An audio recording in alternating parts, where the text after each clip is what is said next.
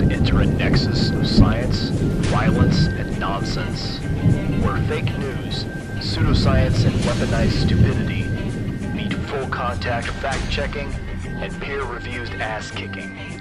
And as always, no bullshit allowed. Recorded live at Bullshido headquarters in Austin, Texas. This is the Art of Fighting BS podcast. Brain chips in the trip. Chocolate lines up What does the scouter planetarily say with the sun. his power level? I'm sure on some planet your style is quite impressive, Oh, but the part- weak link is Now we're talking this is Earth. Right.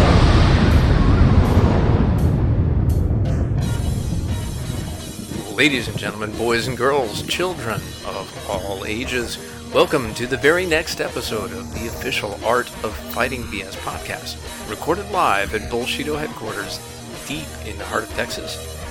I am your subcompetent host, Sub Messenger. This episode starring Frost and our special guest, longtime forum member and truly a paragon of the martial arts community, Sambo Steve Koepfer.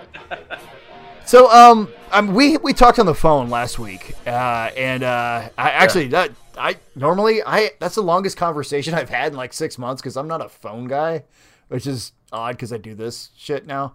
So, uh, but um, And and and I and I am basically I'm good with the verbal diarrhea. I'll just keep talking if you let me. So well, good- perfect. That's good perfectly suited to this this this medium. So, uh, I mean, yeah, basically, I, I'd like to kind of go over some of that stuff because that that's uh that's a lot of good information for people that are just you know uh, on our- our end of things, especially that aren't in New York. We uh we touched on what's going on up there.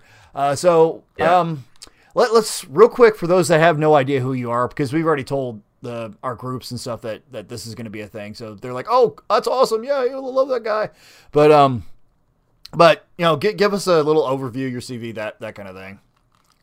Uh, all right. So real quickly, I'm a sambo coach. I've been running New York Combat Sambo since 2003, but I'm a lifelong martial artist, and um, you know, with background, I have a shodan in judo as well as my sambo background, and then uh, black belt in taekwondo from when I was younger, and then you know, Shotokan, and I also fought back in the day Sanshou, and uh, so me and uh, me and me and Mike have a similar background, like Sanshou Sambo. Yeah.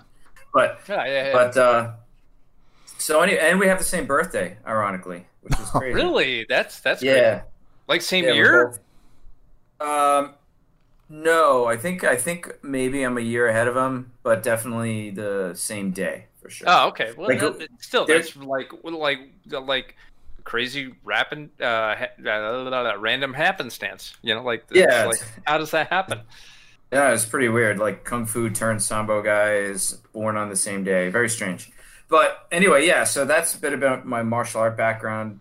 Lifelong martial artist, and since since '99, it's been sambo, and then since 2003, I've owned a, a club, and then um, you know, probably starting 2007, I started uh, getting involved in television uh, as a technical advisor for martial arts, and then um, you know worked on a few shows as an advisor, and then in 2014 got the opportunity to start working my way into the stunt business, and uh, so now my gym now you know since 2014 I've gotten into Screen Actors Guild, so I'm I'm uh, working in the in the stunt industry at least when we're working because right now we're not really, but. Uh, and then um, well actually i had a job i had a job monday first one in nine months. And then uh, i'm actually booked on a job friday and saturday too so that's pretty cool. Things are starting to to start up a little bit. So anyway there's there's a yeah a little bit a little bit you know we'll see how it how it lasts but um it was great to i i shot a fight scene on monday so that was pretty good and uh, my body's feeling it today because it's been like nine months since i had to fight for six hours straight you know So Um, I've been uh, messing around with uh, tech stuff over here on the back end. Did we uh, say the W uh, word yet? W. the w what the what word the uh, the John Wick. Oh, Wick. Yeah, no, we didn't yet. No, we did not. Okay, that so was let, us cover that because um, Sure. you know that that that definitely speaks a lot to where uh, you stand currently in the industry, and uh, you know there there are some exciting things on the horizon. It seems. Yeah. So to be honest, like so, John Wick. I mean, I really have Sambo to thank for for all of this. You know, like Sambo. I mean, I have Sambo to thank for so much of what's happened in my life to begin with, but specifically the television and film industry because that Sambo is what got me in. I mean, I've always had an interest in it. I even went to when I was a kid. I even went to camp for film school, you know, for filmmaking and stuff. I mean, it's been something I always wanted to do, but it's really Sambo that opened the door for me, and um, so that's what got me in, in touch with the 8711 guys, you know. So uh, John Wick One, when John Wick One was being made, nobody knew what it was. I didn't know what it was, and then um, a bunch of guys show up to my gym. So this isn't like this is like seven years ago, um, looking for Russians to play bad guys in this movie, you know, and um, so I hooked him up with Vlad Koulikov, who actually got cast in the first John Wick. So if you if you're watching the first John Wick, the guy in the scene where with the priest where they put the plastic bag over John Wick's head and Yeah, then yeah. um, Willem Dafoe snipes one of the Russian baddies. Like that's actually Vlad getting sniped, and then um, so that that was about the extent of it. Like, and I, I didn't know much else about these guys. They weren't really on my radar. I wasn't really thinking about stunts as a thing. Um, and then when it came time for John Wick two, um, the director Chad Stahelski called me up, and he was like, "Hey, you know, would you want to come in and um, work with our guys a little bit and show them some sambo specific kind of throws and things like that?" Because like we, I mean, they knew in John Wick two, what everybody learned in John Wick three was that they were going to eventually reveal that that Wick was a sambo guy. So um, I went in for a day and um, it was a lot of fun, man. I mean, I sat with him for a while. He interviewed me, and then uh, I got to work with JJ Perry, who was the stunt coordinator, and um, so we spent a couple hours of me just throwing um, this guy around. His name's Eric. He's actually a black belt under uh, Paulson, and he's a really talented. Um, a really talented stunt guy. So he was my uke, and they basically were like, um, were just spitballing things for me. Okay, well, what kind of throws could you do if he had a gun in this hand, or what kind of throws could you do if this was going on, or they might have a throw in mind. You know, they might because they because basically they know that like Keanu can basically do four or five throws really well, and they have to build choreography around what he can do. Yeah. So they might say like, well, he can do a tai otoshi really good, but can you show us a sort of a, a version where maybe his this arm is incapac- incapacitated, or or maybe he got you know whatever. They would just throw. We did this for like three hours, you know, and then and then I was done, and then uh, but what was really cool was. Uh, and this was all for free, you know. This was just like I was non-union, basically just like, do you feel like helping us? And I'm like, who would say no to that? You know what I mean? Not getting paid, no So- SAG card. No, no, it was just total networking experience, you know, getting in the room with the right people. And um, so after we did that, JJ said that I should feel free to come back to rehearsals and hang out and learn, you know. So I went back a bunch of times after that, like I think three times. Um, you know, got I watched the very beginning rehearsal with um, Keanu the pencil fight scene. I saw some stuff with pencil fighting and saw how they were starting to break it down. And and JJ gave me like a really cool like three day internship, just how they uh, create the choreography, how they. Um, I mean, to give you an idea, like so for people listening, like a previs is a um, is basically like a video storyboard, right? So you shoot a previs. It's like uh, it's the whole choreography with um, edited with some basic After Effects and post production audio and stuff. Nothing too crazy, but to give the directors and producers an idea of what you're thinking regarding the fight. So I had done that day with them, and then I was going out to Colorado Springs Judo to teach a seminar that week. So JJ was like, "Well, come back next week when you're back in New York, and we'll show you what we've done." So a week later, I come back and they literally had 30 fights choreographed, shot, and edited with post production, sound and, and video and special effects and stuff. Like in a week, they did 30 fights. I mean, these guys are super badass. And then those 30 fights will go to the director, and then he'll pick like the 15 or so that he likes. And then those are the ones that they have to start teaching Keanu, you know? And then, of course, when you get on set, the fights always change also based on location and what's going on, you know, there. But um, so anyway, I got to hang out for the beginning rehearsals and, and see how they do things. And it was really, really great experience. It built me a little bit of cred in the New York stunt community. And then uh, by the time three came around, I was union and they were going to do that big Sambo training scene. They were going to do the reveal that Keanu was, I mean, that uh, Wick was a Sambo guy and uh, so I worked about two months on on that. Not even doing stunts. My my job on that was I, I held two casting calls. I worked with the stunt coordinators. We did all the casting calls at New York Combat Sambo because I know all the Russian coaches and Eastern European coaches. So we did all the the auditions at my gym.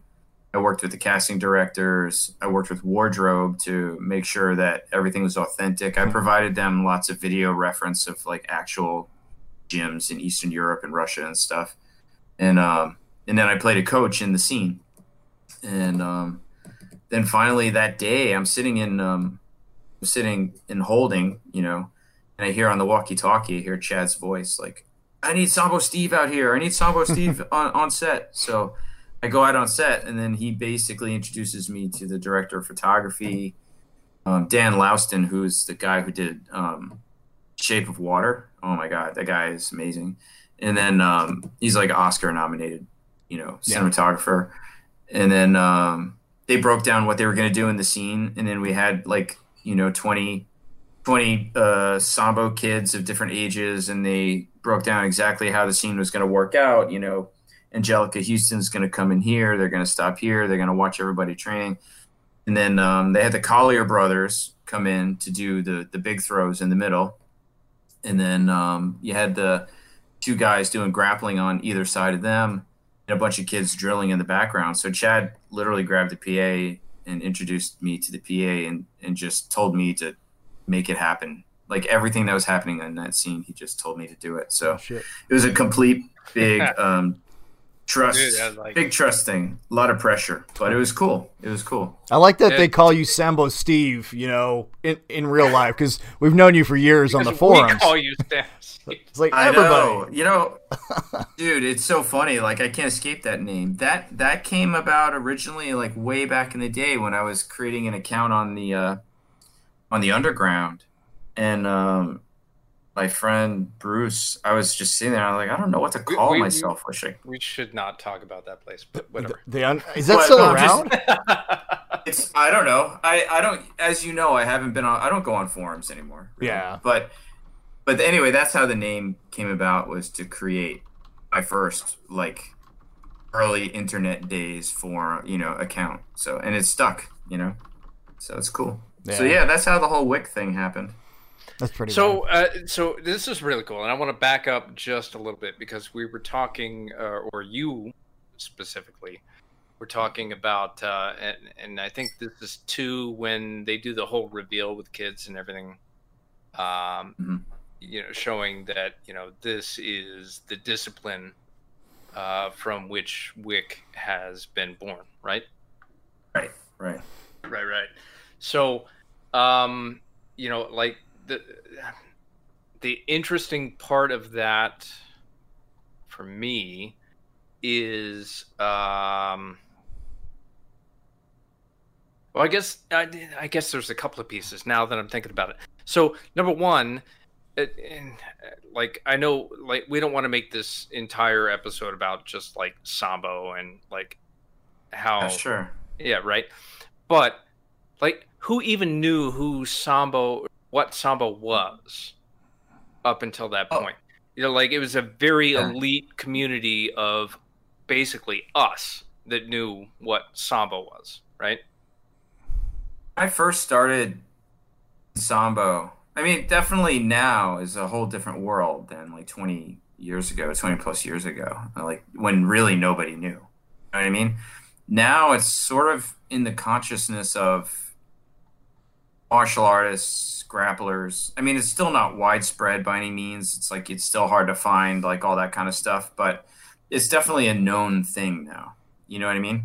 And um but what was cool about the the reveal in Wick 3 was that it was like to my knowledge, like not counting Russian movies, of course, but to my knowledge for an American production, it was the first really big showcasing of sambo as a as a style that exists in the world, you know. So that was pretty huge. That was pretty huge. Yeah, and that's the way hell of a way to come out, you know, because what was it? Brazilian Jiu Jitsu's first real movie appearance was uh, Lethal Weapon, right? Um, that was uh, Mel Uh, Gibson. yeah, Yeah, yeah, Mel, definitely. Mel Gibson. Yeah, yeah, yeah. Yeah, exactly. but I mean, Mel Gibson's character was never even on the level of a badass that they're that John Wick is built up to be. So it's it's kind of. I mean, I think he kind of was, but I don't Nah. think he actually said Brazilian Jiu-Jitsu, did he? I mean, well, it was- it was, uh, it was what's his name, Gracie. Uh, damn it, the the one that supposedly. Oh yeah, yeah, yeah. No, no, 400 yeah. So Gracie Rickson. was definitely technical advisor, uh, but I don't think that. Um, I don't think that in the dialogue that Mel Gibson actually called it out Oh, yeah, they might not have mentioned Brazilian. it because that was like 88, 89, right? That was way before right. UFC one, and then well, so the first sambo guy in the UFC, right? That was uh, was that Oleg? Yeah, Oleg. T- well, actually, not yeah. really. It's actually Free Hamaker, but he didn't make it to the to the. Free Hamaker was in UFC two. He was a Dutch guy, Dutch sambo guy, Okay, and um, he won his preliminary match, his preliminary fight, but got injured and couldn't move on to the to the main televised one. um, yeah. But if, if you look on YouTube or if you have the VHS like I do, you, that you recorded yourself Yep. when you were, you know, you can see. Remember, they would do like the the little style breakdowns. yeah, Like this is karate, this is sambo, and you can see him doing it. You know what I mean? You can see the sambo description. But he didn't make it to the televised UFC. But technically, he's the first sambo guy in UFC. okay, But the first one that everybody else saw that and and won, of course, is Oleg Taktarov. Yeah. yeah, that, that dude was a beast at the time. Yeah, and But then to now, be fair, you know what I mean. I always make this distinction for people like regarding Wick. His character is a sambo guy, but what he does is entirely a mix of tons of different things. You know what I mean? Like the choreography is not sambo; it's just whatever looks good. yeah, and know, it, it's eighty they- percent guns yeah. too. So that's you know, Yeah, exactly. like um, you know, I think the what they I think what they've done is really give it a certain kind of flair. You know what they call gun fu. Yeah. But that flair is a very sambo feeling flair. You know, I mean, it's very similar to. I remember when I worked at walked into my coach Alex Barakov's club for the first time, and you know I was just coming from Sanshou, and um, I saw all these things like rolling knee bars and flying arm bars and scissor takedowns, and it just blew my mind. I had never seen anything so acrobatic, and I feel like a lot of viewers had that same feeling when they saw the first Wick movies. You know, when they saw the first Wick, and they were like, "Holy cow!" Like I've never seen fighting like that. That's how I felt when I walked into my first sambo class. You know, even though like Hollywood, you know, I mean, 8711 they juiced it up so much for Hollywood, but it still has that same kind of feeling for me. Even if they're doing some aikijitsu and some judo and some sambo and some BJJ and just throwing in, you know, tactical work and everything else, they're just it just feels like sambo to me. yeah, You know, so they were successful with that. Yeah, yeah, those those movies are great. So um, we we um, I, I wanted to get back to this because we had this in when we talked on the phone. But what the hell's going on in New York City right now?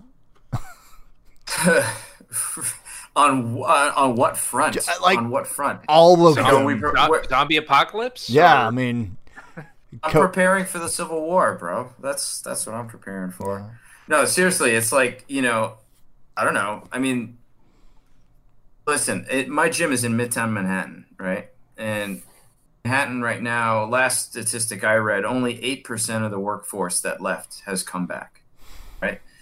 So it's it's still pretty empty. you know, and and um, you know, there's all these factors affecting the city that are that are conjoining to create this disaster in the making that I don't even think we've seen the worst of it. Like, you know, for it'll be a while before we see the worst of it. But I mean, you've got the highest number of residential vacancies in the city that that's been recorded since they've been recording it for like 25 years, mm. right? At the same time, you've got all these people leaving, then you've got all these people out of work, right? Then on top of that, you've got um, tons of homeless on the street. It's actually really sad because the shelters had to kick so many people out because they can't crowd them in, pack them in like they used to because yeah. of COVID, right? So now you've got all these hotels being rented by the city to become shelters, right? So now you've got all these homeless people getting kicked off the trains, going in to live in these hotels and stuff, and then with nowhere, you know, you can't stay in the shelter all day, so they, you know, in theory, they're supposed to be out, you know, looking for jobs and doing whatever, but hmm. everything's closed, or there's nothing there. Like public bathrooms are closed. You're not allowed on the trains, you know, so you're getting like these. Um, it, it some parts of the city remind me very much of the West Coast with like you know tent cities and stuff. Shit. And then um, then you've got like you know in a, a noticeably different level of the amount of mentally ill people on the street, uh, homeless mentally ill, because the psych ERs, just like the shelters and just like everything else, have to cut their numbers. You know, so like let's say you had a 20 bed psych ER, but now you can only take 10 because you have to keep them distanced, right? So now they're only taking the most critical psych cases. Uh. So you've got added unmanaged mentally ill on the streets. Then you've got the bail reform, right? And then you've got the prisons letting people out early, you know. Yeah. So this is all becoming like like the guy that just derailed. I don't know if you guys, you know, that are not in New York are aware this this guy, this mentally ill homeless guy, just derailed a subway downtown by Union Square. Was that today? He yeah. found some. Yeah, and um, so like he basically found in an MTA construction material and yeah, yeah, and put it on the tracks and do and then just sat there laughing about it like it was like literally the headline in the Daily News was like out of the early the beginning phases of Gotham City. The headline said, "Laughing saboteur derails train. You know, it's like Fuck. laughing yeah, saboteur. That, that's the Daily News though. Like that is no, their, but but um, part yeah, I know it's like that's everything that they do, right? So and it's sensationalized. I get it, but what I'm saying is the fact that the culture, it's like it's in the culture now. Like we've got crazy laughing people derailing trains. Yeah. You know? But the thing is, like this guy was arrested three weeks ago for smashing the windows of subway cars and let go, let back on the street because of jail reform and overcrowding in the jails and all the other stuff. You know, so yeah. And not to mention the cops are pissed off at everybody because you know, I yeah, mean, the good ones are getting lumped yeah. in with the bad, and you know, yeah, yeah. So I, well, so yeah, I mean, the cops is a whole different situation. We're talking about, you know, uh, when in, in today's current environment, when we're talking about you know the problems that we have with our civil police force, um, the two biggest civil police forces that exist are New York City and uh, Los Angeles County. Yeah, yeah, we've right? got thirty-five thousand cops. Is exactly. it like the second so or the fifth largest like, army in the world or something? Technically, exactly. Like Los Angeles County is larger than like like thirty percent of all countries on the planet. And well, no, I'm talking about like military wise. If the cops and, and so, in New York City were a military unit, that would. Oh be... yeah, yeah. So and so my point there is that like uh, that like NYPD is only slightly than that. So we're we're talking about a force of people that are supposed to be enforcing laws that the, the, the number of people on the force actually he is bigger than many countries. I don't know. We're maybe getting yeah. Off. Yeah. Oh, look, it, this is all just to say that things are getting pretty crazy here. right? So it's like, um, and you know, uh, it's just going to get worse after the election. I'm sure it will get worse no matter how the election turns out. I don't really see good scenarios coming out of this election. And then the uh, once the, I mean, I'm really afraid what's going to happen when the moratorium on evictions is lifted. Mm. You know, because there are literally people here that as soon as that's lifted, they're they're out on the streets, and there's a lot of people. You know. Um, and the city's just not going to fill up like it used to. Like even the workforce, you know, so eight percent of the workforce has come back. A bunch of the others have left the city, and a bunch of the others have been told, and their companies have realized, well, we don't really need you in the office. You're just as productive at home, you know, working yeah. remotely. So, so you've got less of your rank and file residential working class people in the city but you've got more other people on the street, less preferable people on the street. And uh, so it's, you know, it's crazy. Like uh, I was telling when we were talking, when Frost and I were talking on the phone the other day, it was like, you know, my I basically am only teaching private and semi-private classes distanced, you know, so they're very small. And like most martial arts schools, so like a lot of my people are recreational, you know, but it becomes pretty pretty crazy out here at night. Like, um, so I don't want to have classes very late into the evening hours at my gym because I just don't want my students traveling into the city at that time. You know, so that alone is affecting my business. You know, yeah.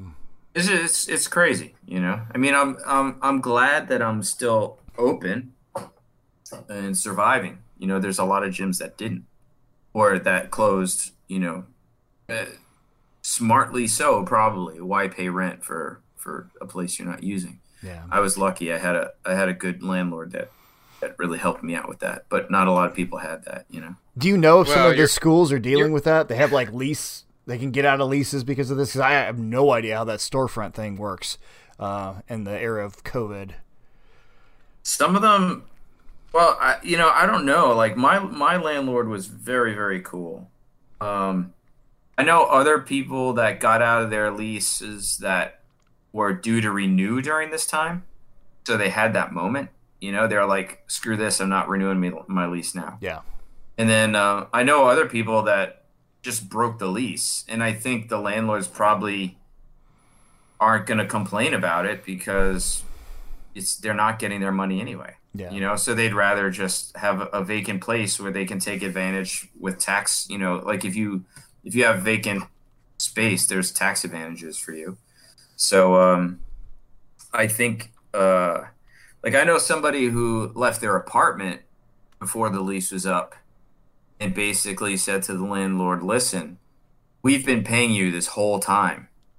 Whereas other people have been screwing their landlords. Yeah. Um, let us out of the lease. And the guy was like, yeah, no problem, dude. You know? Yeah, because I, you know, you hear about the evictions and that that's kind of hanging over everybody's head, but man, that's a whole different side of it. If you can get out responsibly to just be let out of a lease, because some people, whew, you know. Yeah. Yeah. So on that side, there's like now the consolidation of property, which is a whole different thing that we haven't even begun to really talk about yet, right? Uh, well, if I had the means, I mean, my my landlord at uh, where the where the club is asked me if I wanted a bigger space because you know people have left the building and and the people that are staying are moving around, so the the space ex- directly adjacent to my space is going to be vacant um, after the end of the year or close to the end of the year. Yeah. But I mean, I'm not taking on. I'm not doubling my size right now. you no. kidding me? But there, yeah, exactly. but there, but but there are people who could afford to do that, you know, and probably negotiate really good rates, you know. So it's like, right. Well, know. so I mean, like if you had if you had the like pocket cash to be able to invest in that sort of thing, kind of. Sure. Not like, I mean, not you, like you're going to open up a business and make it bigger, but you know uh, obviously there is some consolidation going on because people are uh, in exodus mode. Yep. Yeah, I mean, do you think people and, are going to flood know, back into the city after this, or is it going to be a trickle? Or I mean, is New York just broken? No, I don't buy that. No. New York is come on. We've we've from from the birth of New York City, we've been under fire. I mean, that's it. You know, it's like British. You know, you can start all the way back from the Dutch to the British. Like people have been trampling through New York City, and New York City's been up and down since New York City started, since it was New Amsterdam. You know, Yeah. and it's like, uh, I it's just in the DNA of the city. I mean, the city's not going to go anywhere. I'm not saying it's going to be wonderful. I mean, look what happened to places like Detroit and and other when you know when industry left. I'm sure New York is going to have easy, easy like five to ten years, uh, like a decade of really rough times coming up economically. Yeah. But but Yeah. it's So going to come back, of course. My contribution on that and is that uh, you know Frost should know better because we literally sing songs. Oh, are you talking about Hamilton? Is this a Hamilton reference? I mean, it's not like we're we're sitting there singing songs together. Let's let's get that straight. We'll we'll bring up lyrics in the freaking Discord once in a while, but it, we're not like holding hands and like doing show Oh tunes. God. Cut- I want to- to see, I dial wanna back. see you doing some Hamilton, man. I want to see Frost Dude, doing Hamilton. dude, we Oh, should God. do- Oh, we- no, that would be- Oh no, yeah. I I have a. Not- I almost have a No, you- you reputation. gotta- you, you two need to do the whole the whole I- uh, number where they're counting down the rules of a duel. That's what Yeah. you guys need to do. It's the ten dual commandments. Yeah. Number, I- number Yeah, that's nine. Yeah, Yeah. yeah, All right.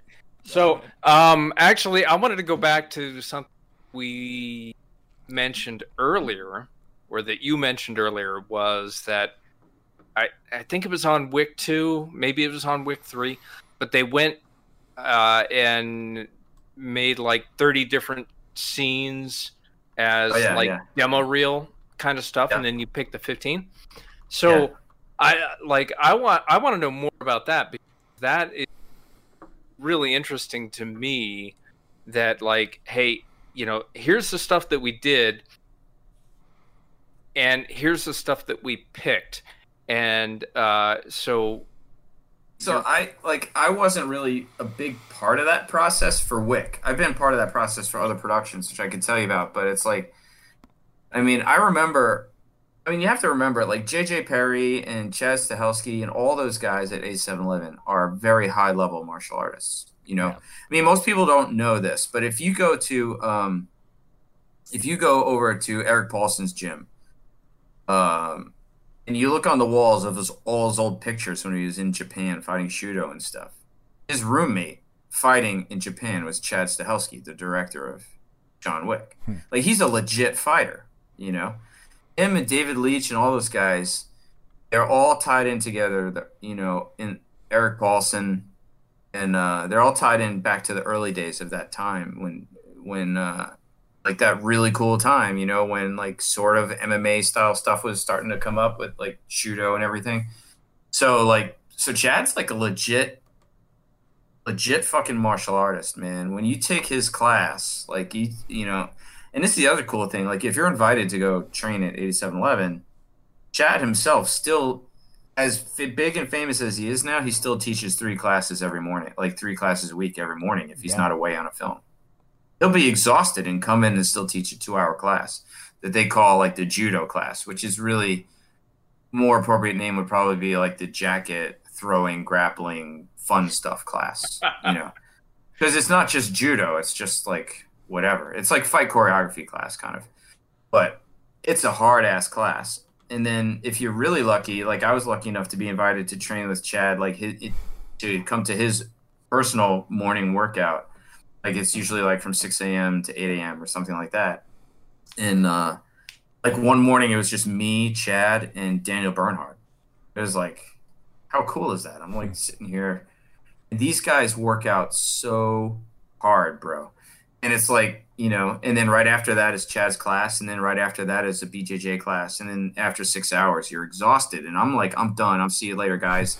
and all those young bucks that are Yeah. still there are like, all right, open mat time, let's go. I'm like, oh my god, you guys are insane. I mean, guys. Yep. but the but the way the fight stuff works, I mean, that's just to say that these guys really know what they're doing. So like, I remember my very when I was in the office being interviewed by Chad uh, for Wick Two, he's on the phone with JJ Perry on a different floor of the building, just calling out techniques. He's like, in my mind, they're doing they're doing Teguruma to this to that, and he's just going ba ba ba ba ba. They're doing all this. He goes, throw the, make sure you throw, you know, uh, Sumi gaeshi in there after the, you know, like whatever, and he's just throwing the shit out of his head, like it's all in his head. It's amazing. Yeah. And then, um, you know, JJ's on the other floor, like building the choreography with the guys, you know. Um, so like my the closest experience that I have because I, I was not part of that experience with Wick. I just got to watch it, which was really cool. Like to watch the very beginning phase of it. Yeah. Um. The, because the day that I came back after we shot all the throws with me was like Keanu's first day in rehearsal, right? So like I was there at the very very beginning, and then then I didn't see anything until the um I got I was invited to the wrap party to see the the film like the uh, for cast and crew, like to the cast and crew premiere rather. That's cool. And I was like, holy shit, this is amazing, you know. Yeah. But um, like with Ray Donovan, for example, like I I worked all of season six on Ray Donovan as Eddie Marsan's double. And there were like a lot for anybody who watches that. There was like a lot of underground bare knuckle fights in that season, and um, so basically, the process kind of, at least with with uh, Doc Duhame, who is the stunt coordinator for Ray Donovan, six season six and seven. Um, the way it worked with him, anyway, was, you know, unlike TV is very different than movies. By the way, movies you have tons of rehearsal time. TV is very fast. You know, you're lucky if you get rehearsal time. So, like with Ray Donovan, we got um, like two rehearsal days per fight, which is pretty good. Which is actually really generous in, in television land. Like um, the the bar fight scene in, in season six of Ray Donovan, it was like a, a four on three bar fight. We did that. We we the whole stunt crew shows up two hours pre call before everybody else, and with the stunt coordinator, we choreographed the fight right there, and then you show the director what you did for the last two hours and they yay or nay it or make some changes. And then you sit around for another 12 hours till they finish doing all the dramatic stuff. And then on hour 16 you're like all right now we got to record the fight. You're exhausted because you've been sitting around all day. So sometimes tv there's you just are doing it on the spot you know? But for the bare knuckle fights we had like two days of rehearsal. So like basically we would get the pages of script that would give us something to go on. You know, like Doc would send us the sides, it's called. We read that and then we come in for first day rehearsal. Usually, first day rehearsal would be like myself, the antagonist, stunt performer, and Doc. And Doc would have an idea of what he views for this fight, right? Based on the script and, and, and his own um, creativity and stuff. And then um, he the the like for example the first one we worked on like Tim Lajcik was the the bad guy. So if guys people don't know him D1 wrestler early UFC days. I mean he's like a real fighter right? So he had some really great input regarding doing bare knuckle fights you know? And then so we would literally sit in the rehearsal room looking at bare knuckle fights on the laptop you know? And then we come up with the fight and rehearse it and record it. And then, like, so a very rudimentary type of previs, right? That gets sent to production. They say, yes, we like it. No, we don't like it. Then the second rehearsal, um, the actor comes, in this case, Eddie Marsan, and we teach him the fight. And then the third day is the actual day. You know, so in the beginning, we didn't know, like, the, the life of a stunt double is oftentimes more of this kind of stuff than being actually on film, especially if you have an actor that can perform. So like my bigger role was helping teach him the fights and um, you know helping Doc with whatever he needed with the choreography and and all that kind of stuff. Yeah. So we did that over and over again. That was pretty much the the system. You you read the script, get together on the first day, create the fight, and second day teach the actor the fight. Then the third day is on set. Yeah, and you've also worked with MCU stuff too. Like, uh, was it was it on Punisher or, or was it a Daredevil one? I forget. Um, Yeah, I was I was a cop in Punisher. I mean, That's what it just was. I was basically just I was just like nothing fancy, just like uh, a day player, you know, like Yeah. running around with a gun. Well, that's still Chasing- pretty cool. I think I remember seeing a screenshot of something from there. I was like, ah, that's awesome. I mean, Yeah, they, I had I actually had dialogue with uh, Jon Bernthal, but they cut it out. So oh, fuck. You can't get a hold of that, that tape been because that, that, yeah, that'd be cool.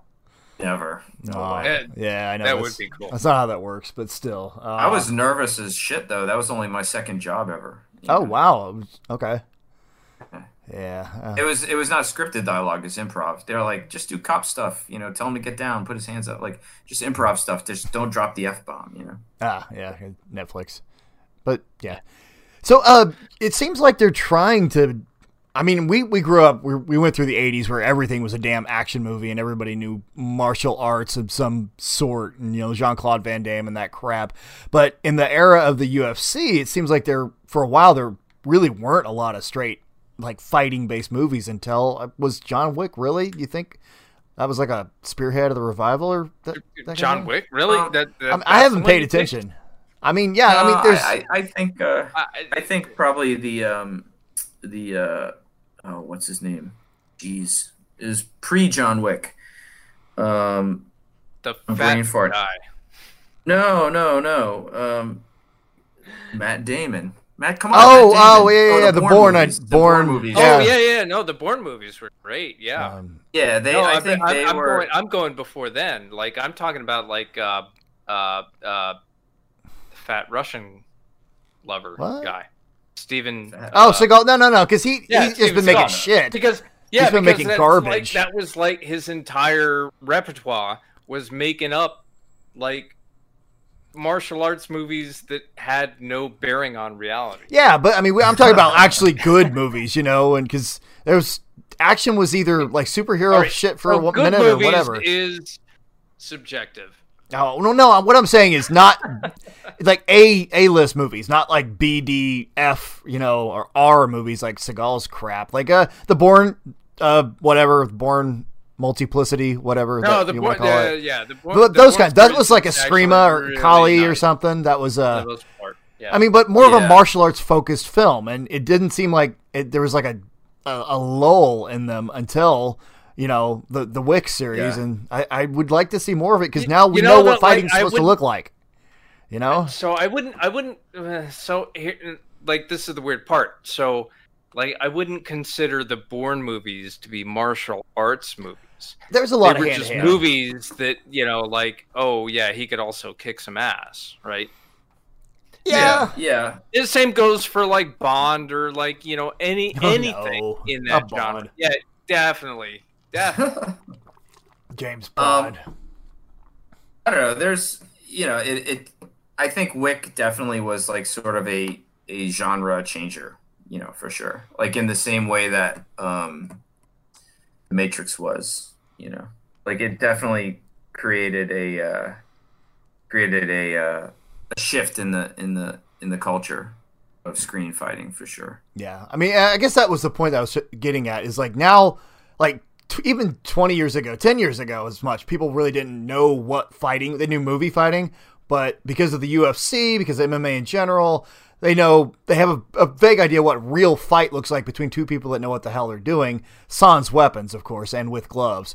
But uh, so that now that we know that, and we have an era of movies where people are expecting to see better fight scenes, better choreography, stuff Yeah. that looks like it could really work in real life.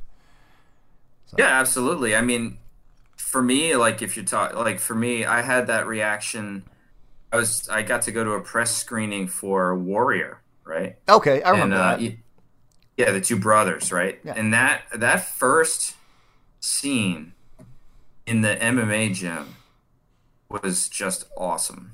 I was like, that is like such good fight choreography, like legit, like looks like an MMA like sparring fight, you know, with ego. It was just like it was good, and ironically, it was it was uh, also JJ Perry uh, choreographed that, you know, yeah, uh, same guy that did Wick Wick too yeah, but um it's just yeah obviously you have a more educated audience they know what they're looking at better than Yep. than old days you know than like uh a uh what do you call it like a John Wayne punch or something Yeah. like that. You know. the big looping haymaker that you can tell doesn't connect, or or, or Luke Skywalker's kick, uh, where he doesn't even come anywhere near the guy, but you know, you just like whatever.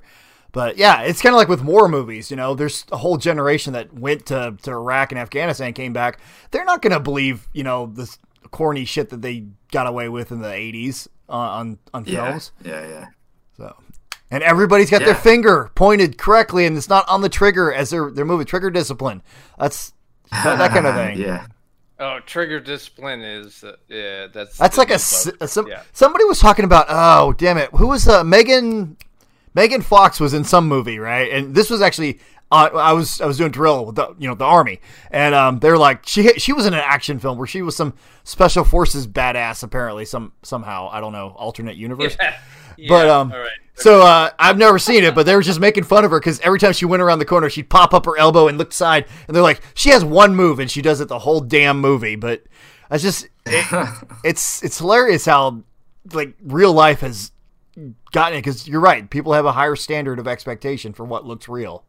So Yeah, they do, and that's great. You know, and I, I don't, and I don't know if this is entirely, this is somewhat a theory of mine, but I think like the further you go back in in like film history, just feel like so. If you if you take a look at the difference between, let's say, stage combat and screen combat, right? Like the audience expects expectations are very different. Stage in a in a play, like if you go to see Shakespeare or some play where there's a, a sword fight or a fight or whatever, the audience isn't entirely really expecting it to look real. Yeah. And they they understand that the that this fight is part of the the storytelling, you know, the delivery of the story to them. And, and which is also true in film. Like the fight entirely should respect the story, not the other way around. But it's like um the audience in theater doesn't expect that punch to look real you know? They only they only have to learn the fight to one angle you know? They don't have to do it 50 times from the camera here and the camera there and whatever. And and plus they they like um have to do it twice a day six days a week or whatever you know? So you have to have it the safest safest as possible and I, and I just feel like earlier earlier movies feel like that to me.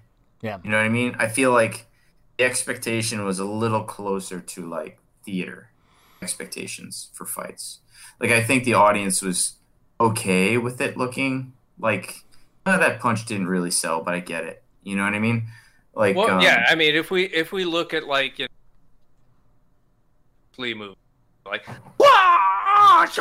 We missed the part where you said Bruce Lee, but I'm I'm inferring that from the uh yeah. so yeah. So, and yeah, Bruce Lee was so- still a, a step up from the stuff that they had before because you know he started. I mean, arguably started the whole wave of martial arts films in the first place. So Oh yeah. Well, he So, was a like, game like, changer. we You know, talked- there's- we- yeah, so that was a game changer, and then we've had additional game changers over the years. Uh, I would argue uh, uh, uh, Jackie Chan has been a huge game changer um, for a couple of different Yeah. reasons, right? Right. So he's Yeah. Well, the he's a very stunt end of things. stuntman, but he's also got this comedic style to him. Well, and the other thing that he did that, let's say, because coming on the heels of Bruce Lee, let's say, um, Jackie Chan, uh, very much like Wick and stuff, but it was like a hero that would allow himself to get beat, beat up. You know, he wasn't the the hero that was untouchable. You know what I mean? Like oh, that wasn't Jackie some- Chan. Oh, like, Yeah. it- like I know this is not what you're talking about, but if you go into some of like the outtakes and like the uh, oh yeah. the, h- how many times he just got completely destroyed. I'm surprised that guy doesn't have serious issues like lingering injuries and you know he's just. I'm sure bagger. he does. I'm sure he does, man. How He's does he broken even like every bone. Yeah, I don't Uh, know. yeah. but I don't So know. Anyway, that, point, that was like, one yeah, of the he- things. yeah. Yeah. yeah, Go ahead. Go ahead. Continue. No, no, yeah, no. He was a, definitely a, a, a step forward in like evolution for sure. You know, and the Matrix too. It, it ushered in that Hong Kongy kind of martial arts stuff. So John Yeah. John Woo was going to be exactly my next point. So Oh, John Woo, yeah, like hard boiled. When we were when we were thinking of actually when we were talking about like uh gunfights and stuff, I was thinking of hard boiled and the killer and, and stuff like that. But I mean, there's there's so many evolutionary moments, you know. And Wick is only the most recent one, and you know, I mean, already. And I haven't talked about it with anybody over there, but I feel like after I feel like I'm very curious to see what's going to happen in four because the fights are starting to all look the same to me. That Yeah. could just be an insider's view or somebody who's looking at looking at it with the, you know, like I'm trying to dissect the fights and see what they're doing and stuff. And um, they've got this brilliant formula that they're able to take an actor and train them like crazy for six months and be able to put together an amazing fight. So it's always better if the actor can do it themselves, you know. But like one of my small pet peeves about Wick Three is that essentially um, Halle Berry's character and John Wick's character and John Wick fight exactly the same, and like that's because they're trained the same, you know. Yeah. But and, and this is like really nitpicky, but I'm like, okay, she's an assassin, born and raised and trained in Africa. He is an assassin, born and raised and trained, you know, in the former Soviet culture. Like they shouldn't be fighting the same. They should have different styles, you know. That's a good criticism. um, yeah. I mean, But they- I don't think the audience do the picks up on that. But I mean, because you, yeah, obviously are an insider expert and stuff. But I don't think the audience they're just like, ooh, whoa, Halle Berry kicking ass, woo, you know. But but that's cool. Well, the thing is, like the Halle Berry, the addition to the Halle Berry fights, which was insanely good, was the dogs. You know, and so her use of the dogs as a tool in her fights yeah, did make it different. But in terms of what she herself was doing, it was same stuff. fair. You know. fair. Somebody I, so from I the think the next, yeah.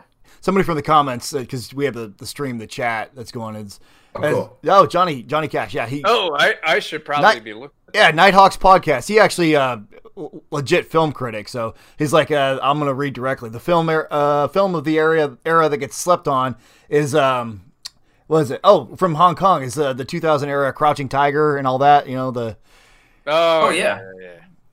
Because that yeah, was it, because that was another Hong Kong movie that was really big for American audiences, right? That Yeah. just and nobody had know. seen anything like that before. I mean, that's fairly typical of you know a lot of that genre over there. But People flying around rooftops and stuff. I, I think there's an actual term for it that I've forgotten now, but um for that style. But yeah, uh, it's just that was more of a artistic, the fights, the the Tai Chi sword and all that crap. That was a whole different. yeah. Yeah,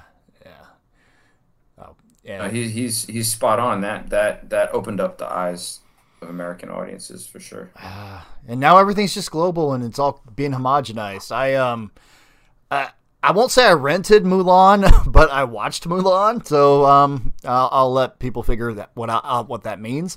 Uh, but yeah, so uh, it just it felt like just any other movie, and I, I know it's an American-made movie basically, but damn, I was expecting some of that kind of a little bit of the Crouching Tiger kind of influence because it's a little bit, you know, it's not sp- it's not an American story.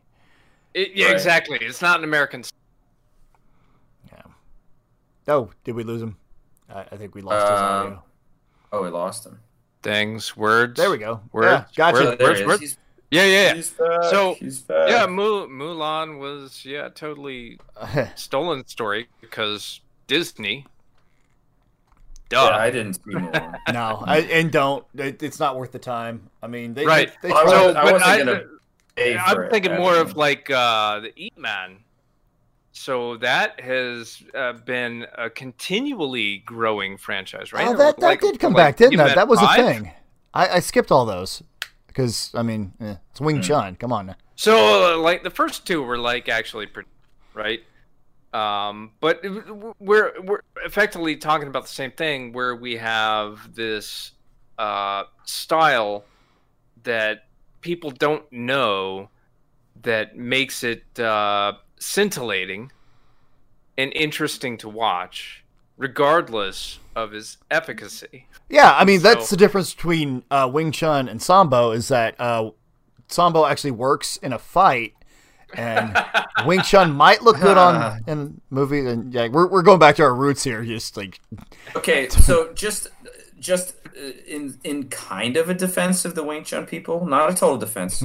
um, but I've had Wing Chun guys, you know, join my gym and and start playing with us. And one thing I will say, because of their their inline center line um, striking style, they do adapt really well to grip fighting.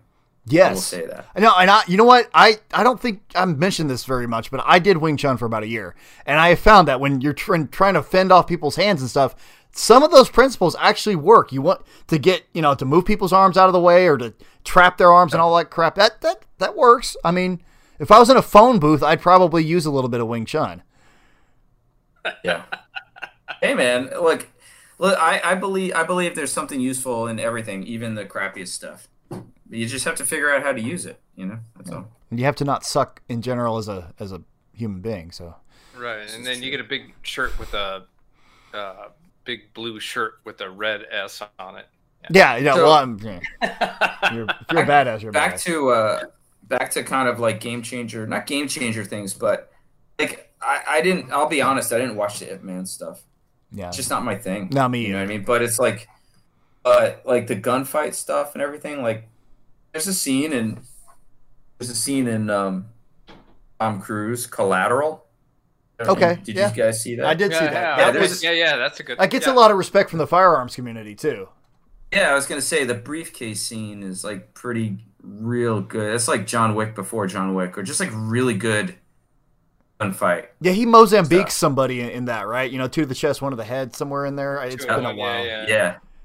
Yeah, it's really good. I mean, that movie, like, I think there are a lot of movies that go under the radar, like that one. Like, like you said, like the firearms community is aware of it. Yeah. But I think like the general viewing audience doesn't know- isn't necessarily consciously aware they just saw really good tactical work, really good gun work. Yeah. You know, but for people paying attention, it was that that that shit was on point. That was really good. Yeah, it's like the difference between a, a a hundred dollar steak at a top tier restaurant and Outback Steakhouse.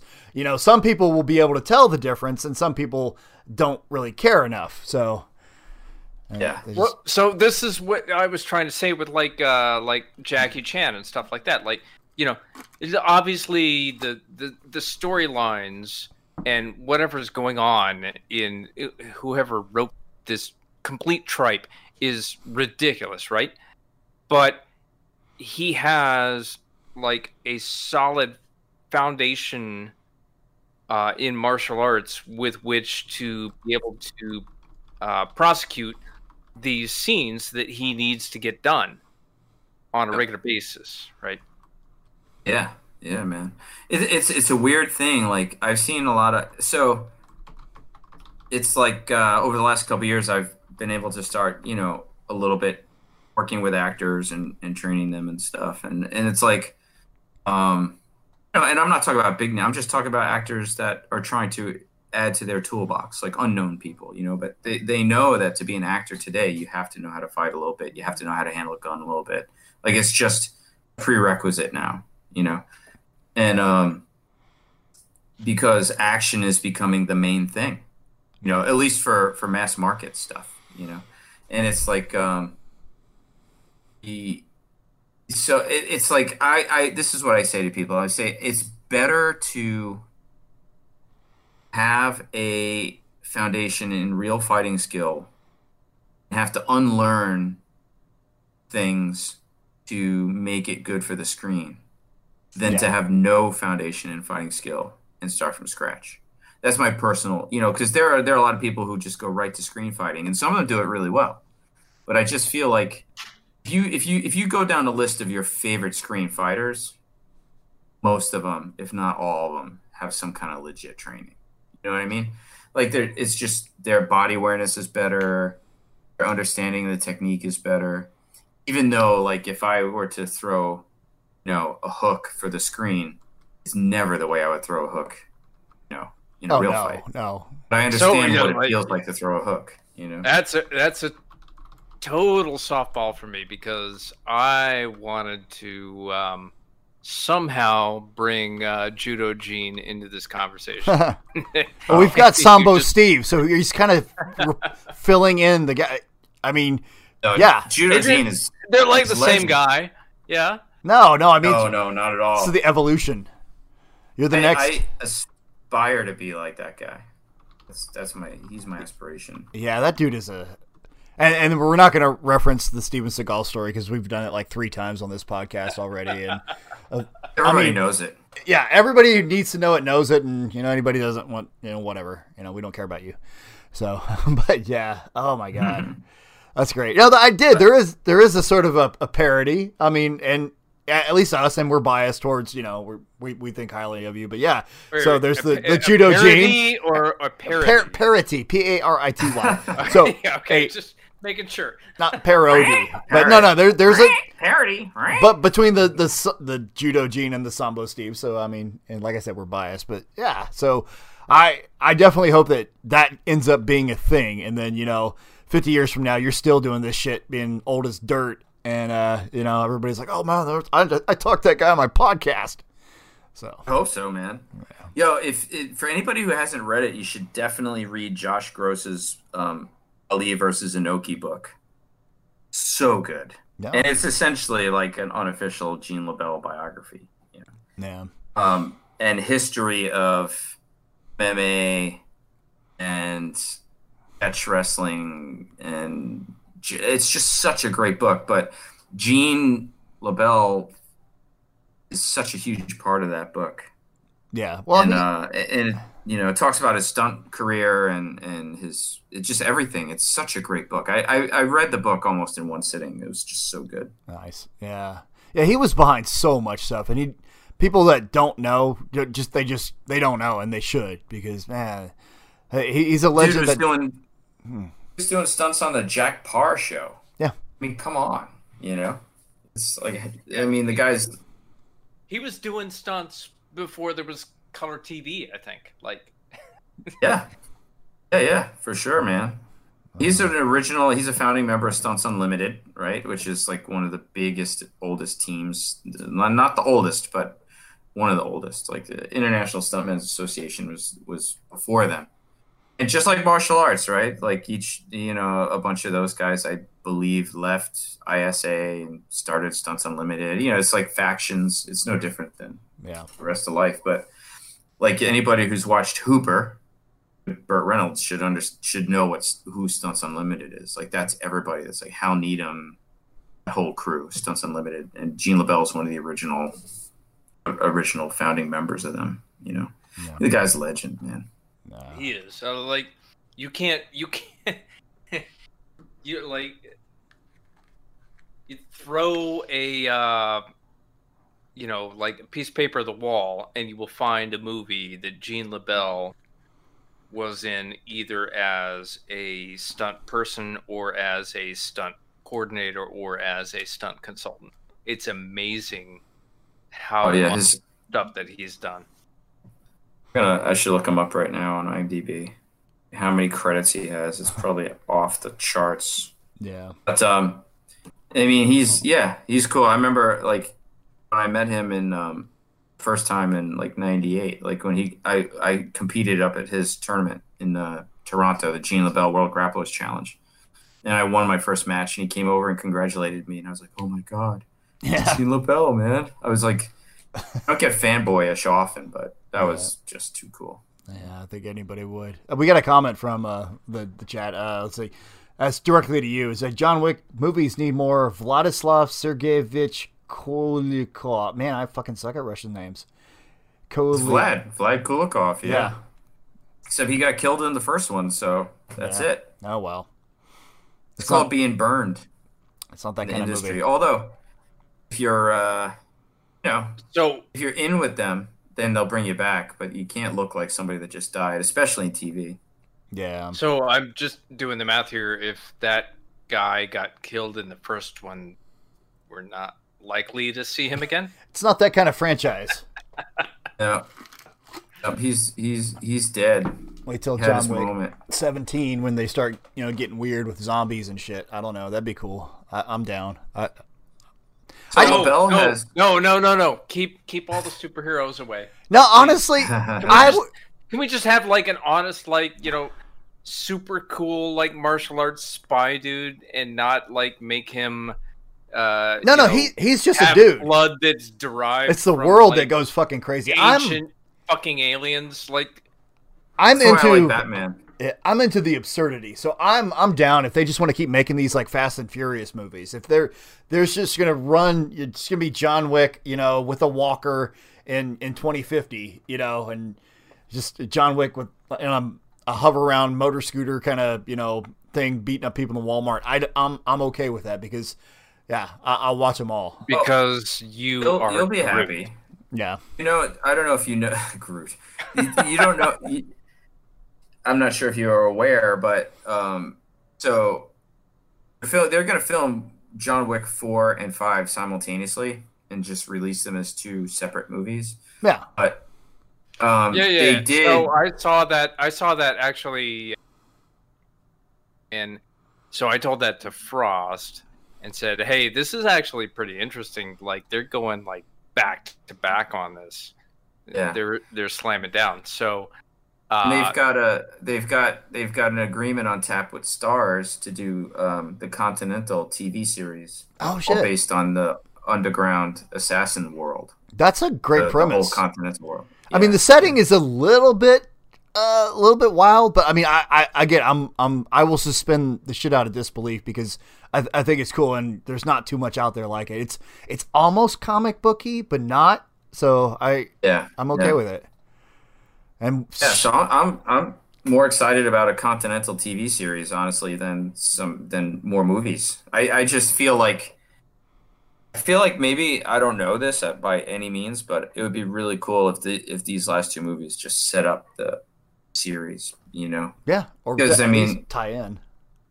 Yeah, because it's so rich. Like like you said, there's so it's so rich if you if you go into the um that universe, that underground assassin universe. Like you could just there's endless stories there. Yeah, and know? there's so much room for like the second, third, fourth, fifth, whatever ranked assassins in the world to, you know, to show their stuff. Maybe they can even have a formal ranking system or whatever. And then, you know, obviously, you know, at the top of it is, you know, the, the guy. But I mean, yeah, because I want to know who those guys are. I want to know. I want to see them s- scramble to see who's the second best. Because that'd be rad. Yeah, totally.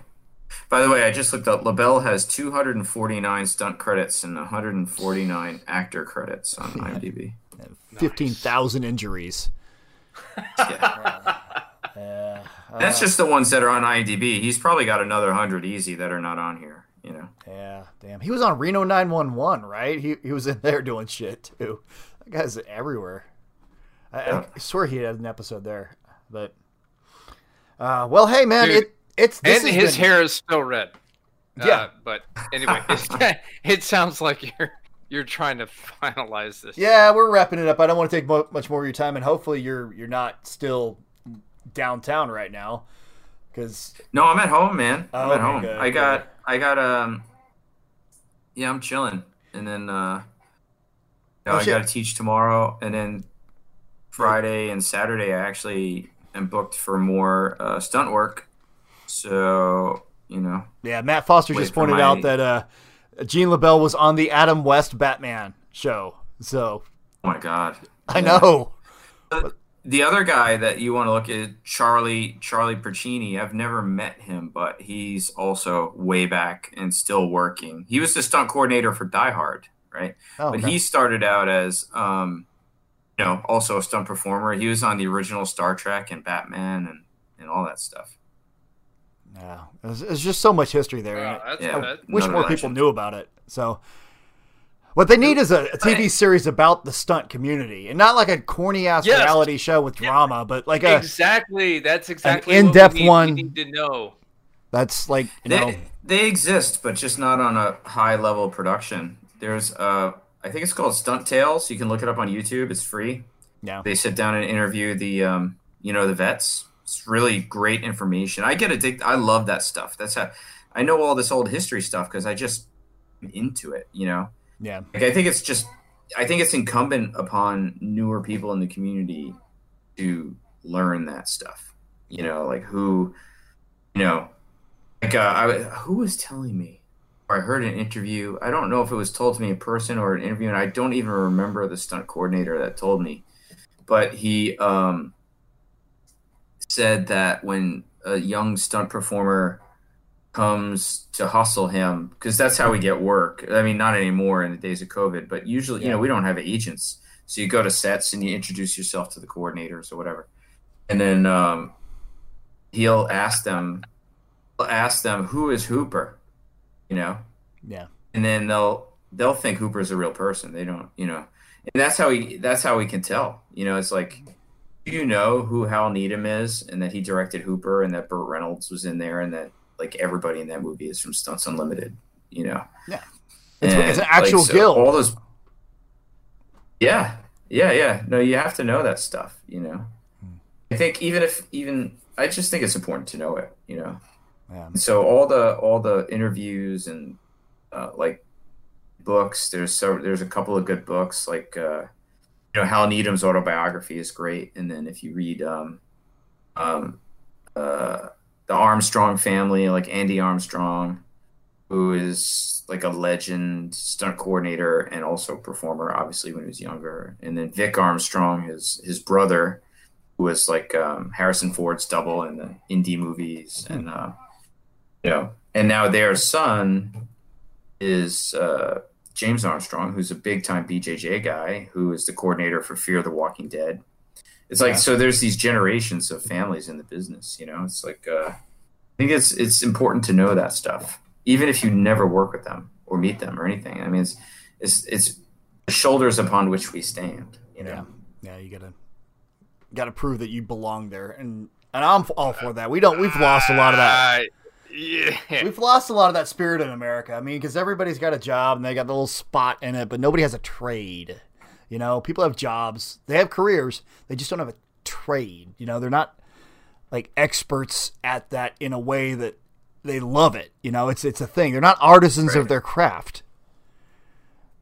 Yeah. and and just like martial arts, you know, you, I am such a new person in this industry. Like my skill set is no, very, the very what? You're No, a in- oh, in the new- film no, industry. like, new the film per- industry.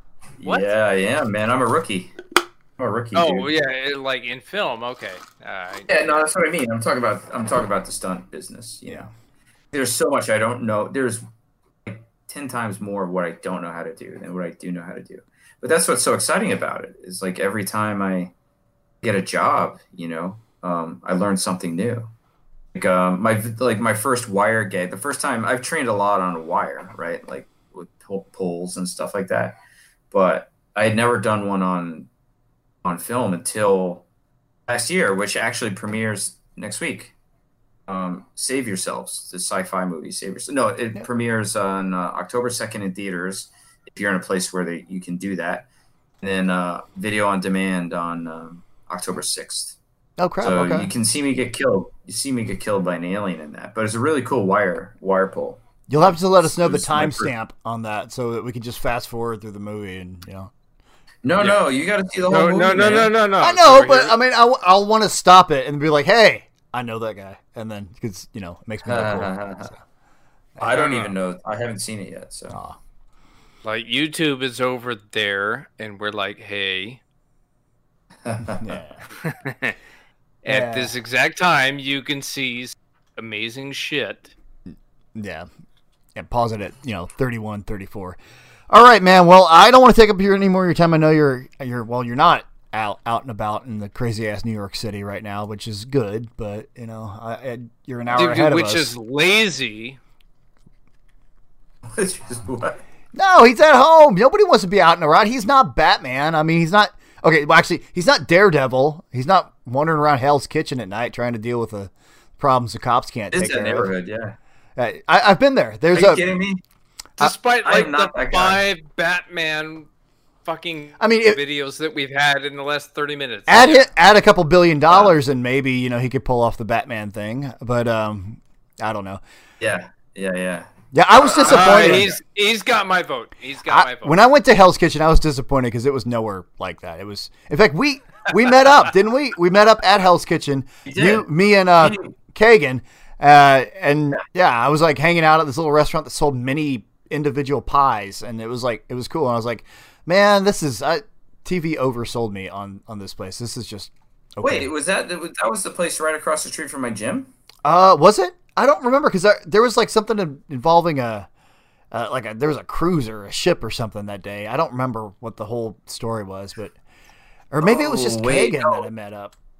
Oh no, that was wasn't that for Kagan's birthday? Did, was that with the where we did the Circle Line tour thing? Uh, that might have been. I mean, I was just I was just on the back end of all that because I had to get all the way down from West Point at the time.